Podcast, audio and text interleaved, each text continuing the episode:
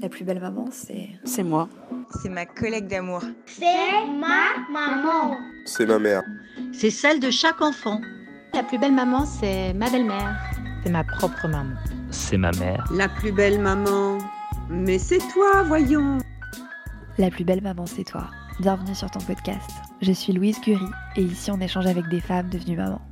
Parce que ton rôle de mère est si important dans la société et que tu mérites du temps pour toi, je t'offre ce moment de partage et de bienveillance afin d'alléger un peu ton quotidien.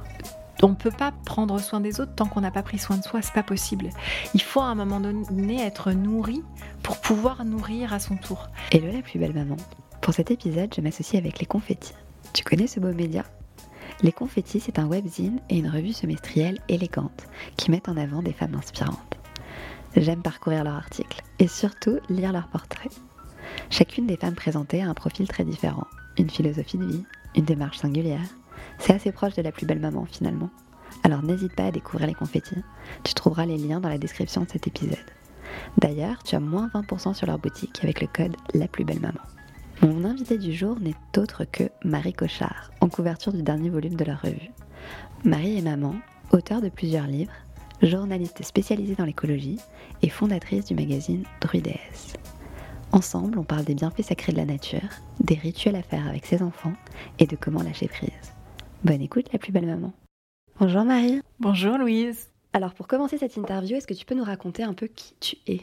Alors, euh, je suis une femme, euh, maman de deux enfants, Merlin et Myrtille, une épouse, euh, une éco-journaliste euh, qui se revendique même slow journaliste. J'anime des ateliers qui incitent à se reconnecter à la nature et à sa propre nature et à développer sa créativité. Et j'anime également des cercles de femmes avec une, amie qui s'appelle Stéphanie Lafranc. Son petit surnom Instagram, c'est la tisanière tatouée. Et je suis la cofondatrice du magazine Voilà. Est-ce que tu peux nous en dire plus sur ce magazine? Qu'est-ce que c'est? Pourquoi tu as fait ça? Quelle est ta vision, ta mission via ce magazine? Raconte-nous. Alors ce magazine, en fait, euh, il est apparu comme une évidence à un moment donné où j'ai ressenti un très fort euh, appel. Euh, J'avais envie, en fait, de proposer un guide papier qui permette de se reconnecter aux saisons, notamment, parce que je trouve que comme on peut consommer des fraises en hiver, on n'est pas très connecté aux saisons, aux éléments, à sa propre cyclicité, parce que on est vraiment euh, un miroir de la nature et la nature est notre miroir. Et puis aux différents règnes, euh, donc euh, on y parle de végétal, de minéral, d'animal, et tout ça pour se reconnecter à notre nature sauvage. Pourquoi aujourd'hui c'est une nécessité de renouer avec la nature et ses bienfaits sacrés? Alors je pense en fait qu'on est vraiment coupé de la nature. Je le ressens énormément euh, quand j'anime des ateliers en ville euh, où les gens ont besoin d'éveiller leur sens, ils ont besoin de sentir, de goûter, de donc euh, je, je, viens toujours avec tout un tas de plantes, euh, voilà, et, de choses à manipuler vraiment parce qu'on a aussi perdu vraiment ce, ce, ce, toucher, ce contact avec les mains. Et puis au-delà de ça, euh, on nous demande aujourd'hui vraiment d'être linéaire c'est-à-dire qu'on doit fournir une énergie, on doit être très productif. Or, on n'a pas du tout, euh, parce qu'on est un être vivant avant tout, comme une plante, comme euh, un animal, euh, on a vraiment une nature cyclique. Alors encore plus euh, si on est femme, parce que euh, bah, on a ces cycles de 28 jours qui nous rappellent euh, bah, qu'on subit l'influence de la lune, par exemple, qui agit sur les marées, qui agit sur sur des plantes qui poussent. On sait très bien quand on fait de la permaculture et qu'on travaille en biodynamique que qu'il y a une influence en fait de de la nouvelle lune, de la pleine lune. Et c'est pareil pour pour les êtres humains. Euh, et du coup, je pense que c'est très important en fait de comprendre que bah, les quatre saisons, on les vit aussi dans notre corps et on a surexploité la terre. On est en train de surexploiter nos corps de la même manière et la pollution qu'on peut voir dans la nature, c'est aussi une pollution qu'on a dans nos corps aujourd'hui. Donc l'idée, c'est euh, avec nos corps de ne pas leur réclamer des fraises en plein hiver en fait. C'est euh, d'être capable à un moment donné de décélérer parce que c'est l'automne et du coup euh, de se de prendre vraiment des, des temps pour soi. Donc euh, l'idée, c'est vraiment, dans un premier temps, de prendre soin de soi pour pouvoir ensuite prendre soin des autres et pour pouvoir, à plus grande échelle, prendre soin de la Terre. En parlant de prendre soin de soi, comment tu fais pour prendre soin de toi? Alors moi, je pense que la première porte d'entrée, ça a été le yoga. Euh, j'ai commencé quand j'étais enceinte, donc euh, voilà, ça fait dix ans maintenant. Ça, c'est une petite bouffée d'air euh, et une reconnexion vraiment au corps, parce que je pense que ça passe avant tout par le corps. Après, bon, en tant que journaliste, j'ai fait beaucoup de portraits de producteurs, d'ostréiculteurs, de viticulteurs. Et je me suis vraiment rendu compte du pouvoir qu'on peut avoir euh, avec notre assiette. Moi, je me revendique consommatrice. Euh, j'ai une maman qui passait beaucoup, beaucoup de temps en cuisine. J'ai des grands-parents qui avaient un jardin potager, qui faisaient sécher leurs plantes, euh, qui récoltaient leurs fruits, qui savaient comment les conserver pour pouvoir en profiter en plein hiver. Et du coup, bah, je me suis reconnectée énormément aux anciens. Euh, j'ai écrit donc deux livres, euh, l'un qui s'intitule euh, Les épluchures, tout ce que vous pouvez en faire, pour vraiment inviter à, avoir plus de respect pour chaque produit. Et puis un autre qui s'appelle Notre aventure sans frigo, où j'ai réappris en fait des, savoir-faire ancestraux qu'on est en train de perdre, parce que pour moi c'était un vrai patrimoine. Et en fait, par toutes ces petites actions, qui ne sont pas pour moi des contraintes parce que du coup, euh, c'est vraiment quelque chose qui m'a permis de changer complètement de regard sur euh, le quotidien. On nous fait croire que c'est une perte de temps de faire ses courses, euh, que c'est une perte de temps de cuisiner. Et moi, j'y vois vraiment un temps pour soi, qui peut être un temps presque méditatif, hein, quand on fait de la cueillette ou quand on travaille justement la terre dans un petit jardin. Pareil quand on cuisine, quand on prend le temps, je sais pas, là ça va être la saison de faire euh, des sauces tomates. Des, euh, Moi je fais beaucoup participer mes enfants en fait, donc c'est pas euh, c'est pas un temps perdu, c'est vraiment un temps et de sensibilisation du palais et enfin voilà, je suis très contente qu'ils sachent reconnaître un artichaut d'un fenouil, d'un chourave. Mmh. Et puis, euh, bah, pour moi, il y a une autre vibration en fait dans ce qu'on mange. Euh, je parlais de yoga tout à l'heure, mais vraiment, moi, j'ai découvert, euh, j'ai découvert que d'aller cueillir ces aliments ou d'aller sur le marché, d'échanger sur des recettes avec des petits producteurs, et ensuite de travailler ces produits-là, bah, pour moi, ils sont pleins d'amour. Et du coup, bah, donner de l'amour au sien ou s'en donner à soi en, consommant ça derrière, c'est pour moi pas du tout une perte de temps, c'est tout le contraire en fait. Donc voilà, donc ça, ça a été, euh, ça a été aussi une grande porte d'entrée euh, pour prendre soin. Et puis après, euh, je me suis intéressée vraiment, j'avais cette envie, parce que je, retrouvais une, autonomie alimentaire, de retrouver une autonomie médicinale pour les petits mots du quotidien. Donc euh, bah, j'avais déjà des aromates dans mon petit euh, lopin de terre, mais euh, j'ai rencontré en fait un groupe de femmes qui se réunissaient une fois par mois et qui euh, transmettait en fait des connaissances, notamment euh, Myriam, qui est une spécialiste des plantes du Moyen Âge, qui chaque mois nous apprenait à fabriquer un macérat de plantes, un, onguent, un baume. Et ça, ça a été la deuxième porte d'entrée euh, parce que parce que j'éprouvais beaucoup de plaisir à réapprendre tout ça. Et puis, bah, tout comme mon regard avait changé sur l'aliment, mon regard a vraiment changé quand je suis en forêt ou quand je me balade, même en ville, hein, parce qu'on croise beaucoup de, plantes sauvages en ville. Et pareil, tout un travail sur l'essence en fait. Il y a des odeurs, des parfums qu'on sentait pas auparavant. Euh, et puis on voit la beauté partout. Et donc voilà, ça, ça, ça c'est quelque chose aussi que j'ai eu à cœur de transmettre à mon tour parce que, euh, parce que pour moi, il y a une, magie euh, dans le fait, par exemple, quand on a un enfant euh, un peu malade, d'être capable de fabriquer un petit baume décongestionnant au pain ou au sapin des Vosges.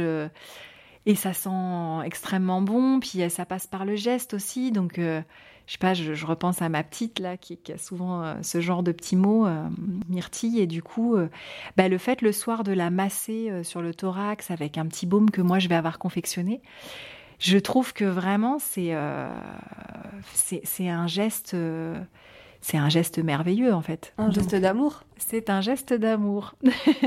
et puis de leur montrer aussi aux enfants que voilà, c'est pas c'est pas compliqué. Donc je parle pas de, grands mots, mais en tout cas pour toutes les petites choses du quotidien. Euh, enfin moi, ma fille de 5 ans, euh, elle va dans le potager, elle, elle sait reconnaître la bourrache, elle prend les feuilles, les, petites fleurs, elle les elle les croque. Enfin Et pour moi aussi, ça c'était important en fait de partager ça avec eux, de leur transmettre euh, quelque chose, euh, enfin un regard qui pour moi est sensible en fait sur les choses. Et qu'est-ce que tu peux dire à la maman qui est citadine et qui n'a pas ni de potager, ni de plantes médicinales Qu'est-ce qu'elle peut faire aujourd'hui pour te ressembler un petit peu? Alors elle peut tout faire. D'ailleurs, mes ateliers, je les donne sur Paris. Euh, on peut faire de la cueillette euh, vraiment partout. Euh, il faut savoir que là, en ce moment, ça sent le tilleul dans Paris. Il suffit de lever les yeux, mais il y a des tilleuls et, on peut cueillir, c'est à portée de main.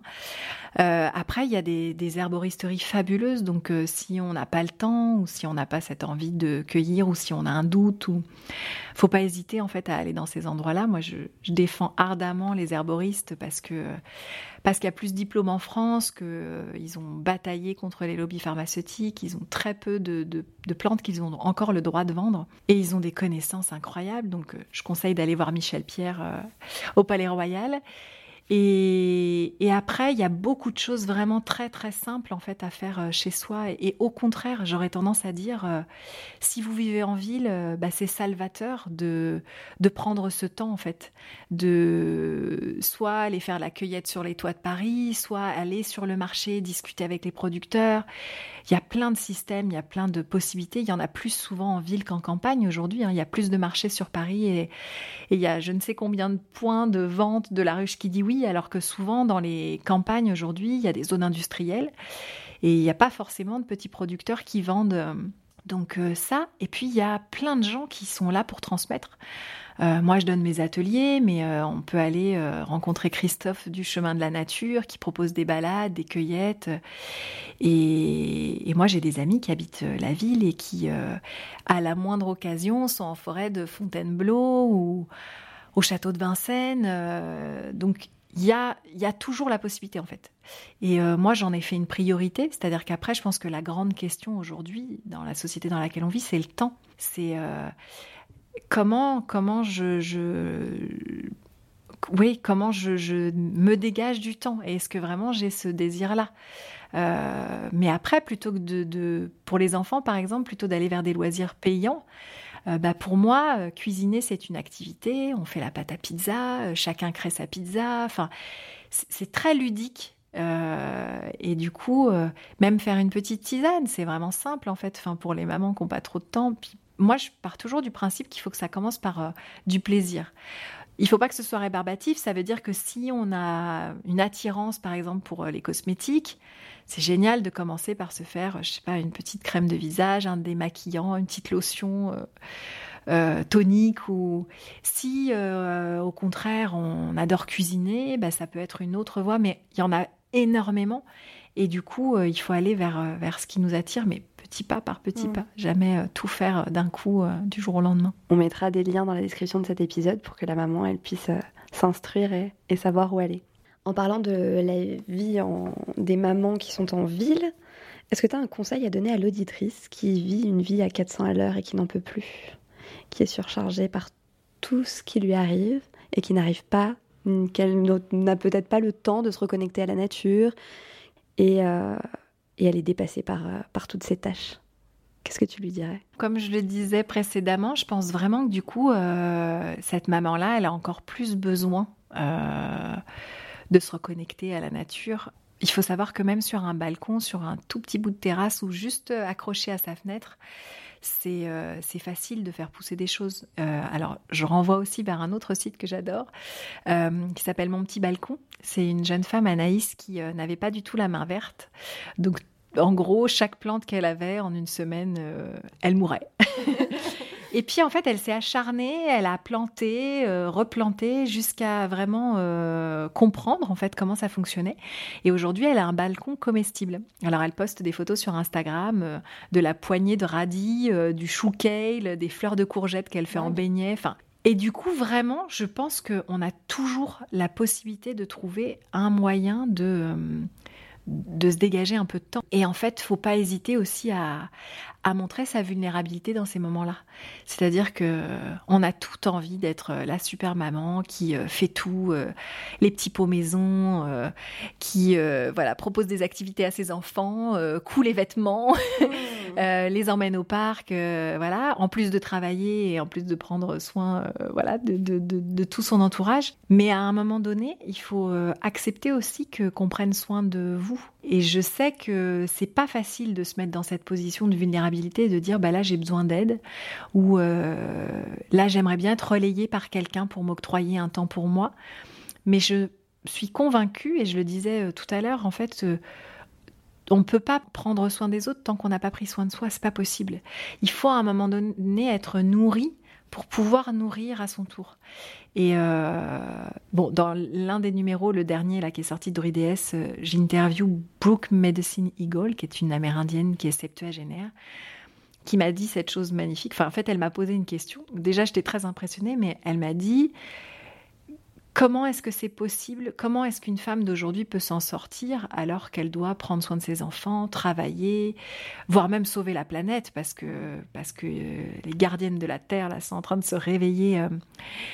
Et la première chose qui m'est venue, c'est que je lui ai dit, euh, bah moi en fait, ce qui me ressource vraiment, ce qui me fait vraiment du bien, c'est quand je me retrouve dans un cercle de femmes et que entre femmes, on va vraiment s'écouter avec une écoute profonde et que, et que chacune va pouvoir déposer en fait tout ce qu'elle a de charge, euh, tout ce qui lui pèse euh, et qu'elle va pouvoir euh, repartir vraiment allégée de tout ça et être entendue vraiment avec une bienveillance et sans jugement.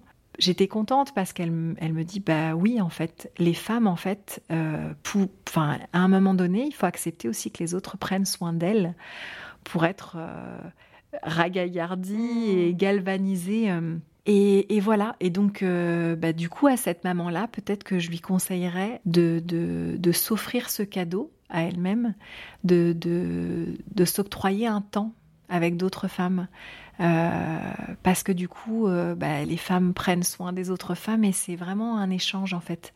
C'est-à-dire que dans ces cercles, on donne et puis on reçoit et, vraiment, il y a quelque chose euh, de l'ordre du dépôt. Euh, autrefois, les Amérindiens procédaient comme ça et vraiment on, déposait au feu ce qui était trop lourd. Et pendant leur lune, les femmes en fait ne s'occupaient pas du quotidien, c'est-à-dire que les aînés prenaient soin d'elles et elles les nourrissaient, elles amenaient des mets donc dans la fameuse tente rouge euh, et elles leur donnaient des plantes et elles les massaient. Et c'est un peu en fait comme la période de grossesse, c'est-à-dire que pendant le temps des lunes, on a besoin euh, voilà, de ce temps où on est dans notre grotte et où on prend soin de nous. Et, pour pouvoir ensuite le reste du cycle prendre soin des autres, il faut absolument prendre ce, ce temps-là en fait. J'ai lu une phrase dans la présentation de ton magazine Druides qui dit Éveillez-vous doucement au féminin sauvage. Je savoir qu'est-ce que ça voudrait dire, le féminin sauvage. Ah, alors pour moi, ça veut dire beaucoup, beaucoup de choses. Je pense que ça passe vraiment par euh, quelque chose de beaucoup plus intuitif, de beaucoup plus instinctif. Moi, je, faisais partie de ces femmes très cérébrales. Euh, enfin, tout passait d'abord par la tête. Je mentalisais beaucoup et puis euh, vraiment, je, planifiais les choses. J'essayais de faire en sorte que ce soit organisé. Et, je m'aperçois avec le temps qui passe que dans tous les cas, ça se passe jamais comme prévu, que tout est en constante évolution. Euh, cette histoire de cycle, en fait, je la retrouve. Euh, avec les enfants, par exemple, tout est en mouvement constant. Donc, de toute façon, ça sert à rien que j'essaie de fixer les choses. Et plus je, je, je lâche en fait là-dessus, et plus je vois la magie opérer. Et notamment vraiment par rapport à ce côté intuitif qu'on a tous, hein, euh, hommes comme femmes, mais qui est quand même un peu une particularité féminine et qu'on a d'autant plus quand on est dans ce temps de règles et qui est euh, alors transcendé quand on est passé par l'étape de la ménopause et où vraiment on peut avoir euh, des visions. Et du coup, je, maintenant, je, pense que je fais beaucoup plus confiance. Il y a beaucoup de moments là dans ma vie où je me laisse complètement porter quand je sens quelque chose, quand je sens qu'il faut que j'aille rencontrer telle personne ou que, je, ou que je me rende dans tel endroit où j'écoute vraiment la petite voix intérieure, quitte à pas du tout savoir pourquoi je fais la chose. Ça peut même être une formation. Je sais que par exemple, l'année dernière, j'ai suivi une formation d'une semaine en forêt. Euh, avec un homme euh, de sylvothérapie. À la base, je voulais vraiment euh, moi, aller en forêt et comprendre un peu le processus, euh, c'est pas du tout ce qui s'est passé, d'autant qu'il y avait plus de place dans ce stage-là. Donc, je me suis retrouvée dans un stage où je suis, enfin, j'apprenais en fait à emmener les autres, ce qui n'était pas du tout la même chose. Et il s'avère que j'ai compris euh, plusieurs mois plus tard pourquoi j'avais fait ça en fait. Et il y a eu plein de connexions, plein de rencontres avec des, personnes avec qui je suis aujourd'hui très liée. D'ailleurs, dans le magazine, il y a une, une jeune femme que j'adore qui s'appelle Corinne, qui est devenue une vraie sœur, euh, qui, vit en Belgique, qui euh, écrit euh, Au nom de la forêt. Donc, ces articles s'appellent La voix de la forêt. Et voilà. Et ça, c'est quelque chose que je ne pouvais pas anticiper. Et on, on, nous a fait écrire sur un petit bout de papier ce qu'on était venu chercher pendant ce stage. Et j'avais écrit des choses très abstraites, vibration et respiration. J'ai complètement oublié dans la semaine euh, ce que j'étais venue chercher dans ce stage. Et à la fin, le jour du départ, on a lu ce qu'on était venu chercher.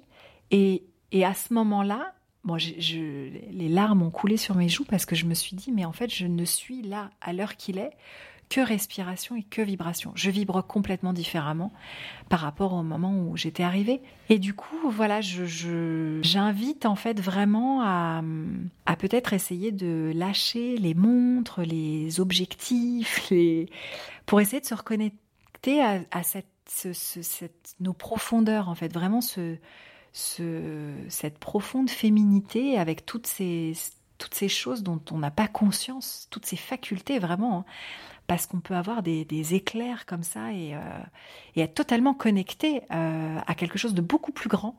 Euh, et quand on est à l'écoute de ça, c'est magnifique parce que du coup, là, on voit tous les signes, toutes les synchronicités, tout, tout ce qui se tisse en fait, qui est de l'ordre de l'invisible. La, personne qui est à côté de vous dans un train, voilà, des choses sur lesquelles on n'a aucun contrôle finalement. Et, je pense que si on reste bah, avec des œillères, on peut pas voir tout ça en fait. On peut pas voir ces signes, on peut pas. Euh, ces sortes de cadeaux de la vie.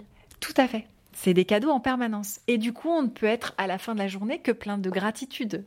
Parce que euh, quand on met tout ça bout à bout, et moi je sais que j'adore en fin de journée me faire un petit récapitulatif de tout ce qui s'est passé, c'est. Euh, enfin, vraiment. On on se rend compte aussi de, notre place qui finalement, enfin, on n'est vraiment pas grand chose et du coup, on est dans un espèce de grand tout sur lequel on n'a aucune emprise. Mais c'est très beau de voir à quel point les choses se manifestent comme ça, euh, sans qu'on les décide, euh, et, de réaliser, voilà, les cadeaux qu'on peut avoir euh, tout au long d'une journée, par exemple. Tu parles beaucoup du lâcher prise. J'imagine qu'il faut prendre soin de soi, qu'il faut avoir du temps pour, pour faire des pauses dans son quotidien. Qu'est-ce que tu peux donner comme tips pour qu'une maman, elle, euh, se recentre sur elle et qu'elle apprenne à lâcher prise? Le yoga, la méditation? Bon, après, je pense que c'est un travail de toute une vie, hein, soyons clairs. Je ne lâche pas prise tout le temps encore. Euh, la maman parfaite n'existe pas pour moi. la plus belle maman, oui, mais, mais pas la maman parfaite. Euh, alors, je pense que là encore, le plus important à mon avis, c'est vraiment de d'essayer de savoir là où là où on peut se régénérer en fait. Pour certaines, ça va vraiment être euh, la créativité. Je connais des, des femmes, euh, c'est vraiment en peignant, en, cuisinant, en faisant du crochet, euh, que du coup elles sont dans cette espèce de flot. Mm où elles pensent plus à rien, où elles sont déconnectées, où elles sont véritablement avec elles-mêmes. Je le vois aussi beaucoup en atelier, euh, ça, et je trouve ça magique. Après, euh, moi, je sais que ce qui peut être très efficace pour moi, mais ça n'est valable que pour moi, et c'est vraiment à titre d'exemple, c'est l'eau. Euh, moi, je suis poisson, j'ai une vraie connexion à l'eau et je sais que c'est quelque chose qui euh, peut profondément changer mon énergie. Si je sens que, que ça déborde dans ma vie, d'aller euh, m'accorder une heure dans un hammam ou, ou de, de, je sais pas, de, même de faire un bain de pied, ça peut être quelque chose de très simple et pas, pas forcément onéreux. Et, et puis après, bah, toutes les occasions sont bonnes. C'est-à-dire que je sais que moi, euh, s'il y a une rivière, s'il y a un lac, s'il y a, si je suis au bord de la mer, si euh, j'ai une piscine à proximité, c'est, je sais combien ça peut me faire du bien en fait. Je sais que je rentre dans l'eau dans une énergie et j'en ressors, c'est complètement différent. Mais après, un autre truc tout bête que j'adore, c'est que vraiment marcher pieds nus. Alors, je vais raconter une anecdote. En fait, j'ai emmené des enfants de la classe de mon fils faire un atelier de sylvothérapie en forêt. Et ma première invitation, c'était qu'ils se déchaussent pour faire un petit ancrage, pour euh, faire une petite méditation. Et puis voilà, je leur explique que dans certaines communautés, la forêt c'est vraiment un endroit sacré et que, et que voilà, comme dans certaines maisons, comme au Japon, on se déchausse avant d'entrer.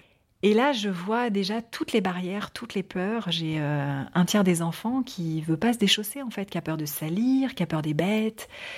Euh, et là, je me rends compte à quel point, même à 8 ans, on est déjà conditionné, à quel point on, on est déjà dans des schémas. Euh, donc, euh, donc voilà, donc on a fait un petit travail là-dessus, mais c'était intéressant. Et moi, je sais que c'est quelque chose, ça, qui, euh, qui est très facile et qui m'aide énormément. Rentrer chez soi, se mettre pieds nus, dès qu'il y a un carré de pelouse, aller marcher dans l'herbe. Et j'expliquais, j'ai fait plein de recherches là sur les, les bains, parce que mon dernier atelier, c'était sur les salles de bain. Et j'expliquais aux gens que Bon, voilà, moi j'ai des valeurs écologiques, j'incite pas à prendre des bains, mais ne serait-ce que marcher pieds nus dans la rosée, il y a énormément de bienfaits à faire ça. Alors en plus, j'en parle euh, au moment du solstice d'été, ce qui est le meilleur moment pour, euh, pour euh, s'offrir ce genre de rituel. Mais c'est fou à quel point quand on fait ça à l'aube, quand personne n'est levé, à quel point on sent vraiment une énergie qui vient de la terre, qui vous qui monte vraiment des pieds jusque, jusque dans le haut du corps. Et euh, moi, je sais qu'après, je suis vraiment. C'est quelque chose qui me dynamise, en fait. Mais marcher dans le sable en plein hiver, euh, c'est la même chose. Il y, a, quelque chose. On laisse, en fait, tout ce qui est négatif au sable. Et, euh, et on se nourrit de vraiment tout ce qu'il y a de positif, comme si on se baignait. Et c'est malheureux, mais je vois de moins en moins de gens en fait marcher pieds nus. Il fait froid, c'est l'hiver, on fait une marche sur la plage, mais alors surtout on se déchausse pas parce qu'on va se salir. Et, euh, et, pourtant toutes les occasions sont bonnes. Mm, enfin, mm, mm.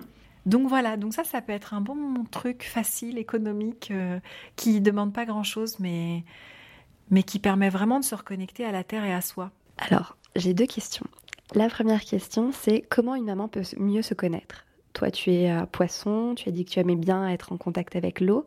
Une maman qui ne se connaît pas, quel livre ou euh, comment elle peut plus euh, voilà, apprendre à se connaître? Et ma deuxième question, tu parles de rituels, de, de choses que l'on peut faire pour prendre soin de soi. Je voudrais savoir, est-ce que tu as des rituels à faire en famille? Alors, pour apprendre à se connaître, je pense qu'il n'y a rien de mieux qu'un cercle de femmes. Parce qu'aussi écouter l'autre et, entendre vraiment l'écho parce qu'on on est différentes toutes vraiment, mais euh, en même temps on est tellement semblables que d'écouter d'autres femmes qui sont à d'autres étapes de vie, euh, c'est assez fascinant comme il y a un, un, effet ricochet dans les histoires. Euh, et vraiment, moi je sais que ça m'a aidé à cheminer, à, à savoir plus qui j'étais. Après, c'est vraiment pas un travail fini, hein, c'est c'est encore une fois le travail d'une vie, mais en tout cas, je trouve que hum, ça aide aussi à, ne pas être dans le jugement de l'autre. Et puis à pas chercher à donner de conseils, parce qu'on a tout un peu ce, travers-là. Or, euh, en cercle, on apprend. Euh, c'est un peu l'histoire du bâton de parole, donc en fait, je rejoins la deuxième question ce bâton de parole permet de déposer sa parole sans être coupé, ce qui n'arrive jamais dans la vie de tous les jours, et avec une vraie écoute qu'on a rarement en tant que femme. Euh, donc ça, c'est une chose qui est très très très bénéfique. Et par ailleurs, le fait d'entendre toutes ces voix de femmes qui peuvent être passées par, euh, par la maladie, par la perte d'un enfant ou par des choses très joyeuses aussi, hein. euh, un changement d'activité professionnelle, euh, euh, quelqu'un qui trouve l'amour, enfin, d'entendre en fait vraiment ces, tous ces morceaux de vie, ça permet vraiment de, enfin, on parle beaucoup de sororité en ce moment, mais de de voir à quel point on, se ressemble et à quel point on peut euh, ne pas être peut-être à cette étape-là de notre vie là, mais, mais de se projeter, puis de se projeter avec peut-être plus de confiance. Euh. voilà, donc euh, ce serait le premier conseil que je donnerais pour mieux se connaître. et après, pour la partie rituelle, moi j'aime beaucoup offrir des petits rituels maintenant aux enfants parce que parce que je trouve que ça, ça ça a un côté festif. Or, on célèbre plus grand-chose aujourd'hui, en tout cas dans nos, dans nos pays. Euh, je pense au Midsommar en Suède parce que bah, ils ont des hivers tellement froids que voilà, quand l'été arrive, euh, et je, dis ça parce que c'est le jour là du, solstice d'été, mais euh, de faire un feu, de cuisiner des mets, voilà, autres que d'habitude vraiment de célébrer en fait euh, et de célébrer des passages, que ce soit euh, une jeune fille qui a ses règles euh, pour la première fois, de lui faire une couronne, d'en faire quelque chose de, joyeux et, et, lui dire combien c'est beau en fait comme passage et pas tabou et, et pas une contrainte. voilà, donc Bon, pour l'instant, moi, ils sont trop petits pour ça. Mais euh, dans le quotidien, euh, on a un petit rituel, par exemple, de gratitude. J'ai beaucoup parlé d'alimentation et de. Euh, c'est que comme on, on, fait soit de la cueillette, soit euh, on va au marché avec les petits producteurs et tout ça, on commence toujours avant de manger par un petit rituel où on remercie. Donc on va remercier euh, bah, ceux qui ont eu le dos courbé pour euh, cultiver la terre, on va remercier euh, si c'est la voisine qui nous donne quelque chose ou, ou si c'est mamie qui a préparé une confiture. et puis voilà, remercier aussi celui qui a passé du temps en cuisine. Alors ça peut être papa, ça peut être maman, ça peut être quelqu'un d'autre. Ouais, et je trouve que c'est hum, c'est vraiment important euh, qu'ils aient conscience de toutes les étapes qu'il y a eu avant, en fait, euh, de savoir d'où ça vient, euh, qui qui a passé du temps en fait à préparer, et puis voilà, les choses n'arrivent pas de nulle part en fait, de pas les couper de ça. Et puis pareil, bah, il a fallu de, de l'eau, la pluie, il a fallu le soleil, il a fallu donc de remettre ça dans un contexte. Je trouve que c'est vraiment bah, un joli partage en fait vis-à-vis d'eux. Et puis le bâton de parole. Alors nous, on utilise beaucoup ça à table parce que je me suis rendu compte que hum, que les enfants euh, s'expriment pas du tout de la même manière s'ils savent que voilà ils vont pas être coupés. Euh, et le fait vraiment de parler euh, chacun son tour il n'y a pas la même écoute. C'est une écoute vraiment plus profonde en fait avec beaucoup plus de respect pour ce que l'autre dit. Donc euh, ça leur arrive souvent de dire des choses qu'ils n'auraient pas pu dire autrement. Donc ça je trouve que c'est vraiment un, un joli rituel on arrive à la fin de cette interview. Sur mon compte Instagram La plus belle tirée du bas maman, je publie tous les jours une citation avec une photo. Je voudrais savoir, ma belle Marie, quelle est ta citation préférée? Alors la citation qui me vient là à l'esprit, c'est Les folies sont les seules choses qu'on ne regrette jamais d'Oscar Wilde. J'aime beaucoup cette phrase parce qu'en fait, je crois que tous les grands moments de ma vie, en fait, c'est parti sur, euh, c'est parti d'un coup de folie, en fait, de quelque chose qui n'était pas forcément très réfléchi. Euh, mais j'aime bien cette idée de, ouais, de, de, de grain de folie. Merci Marie. Merci à toi, Louise. Si tu as aimé cet épisode, je te propose de t'abonner au podcast et de m'offrir 5 petites étoiles sur iTunes. Ces étoiles me permettront de me faire connaître auprès d'autres mamans. Je t'invite aussi à me suivre sur Instagram.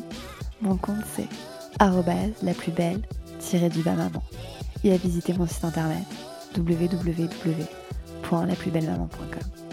Je m'arrête là. À très vite.